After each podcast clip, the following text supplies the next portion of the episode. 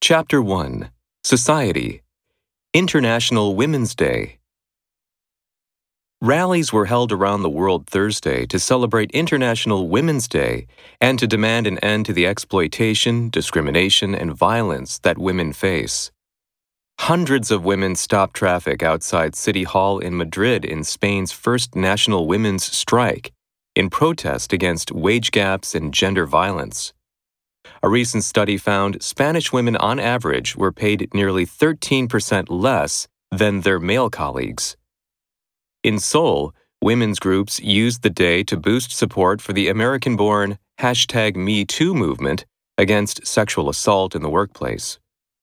The movement has spread across the Asian economic giant after a female prosecutor revealed in January that she had been assaulted by a colleague several years ago, leading to the downfall of numerous high profile men, including a provincial governor who was a leading presidential contender before he was accused of raping his secretary.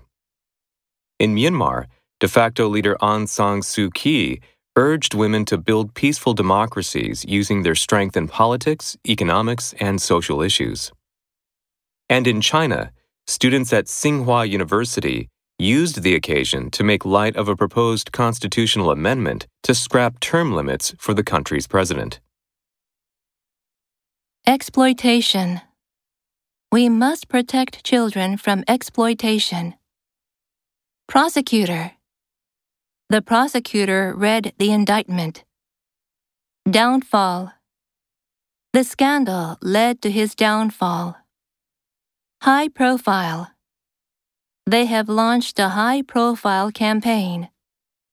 Provincial. A provincial election. Governor. He was elected governor of California. Contender. He is a strong contender for the gold medal. De facto. A de facto one party regime. Make light of. She made light of what he had said. Constitutional. The Kingdom of Thailand is a constitutional monarchy. Scrap. It's reasonable to scrap the use of seals in administrative procedures.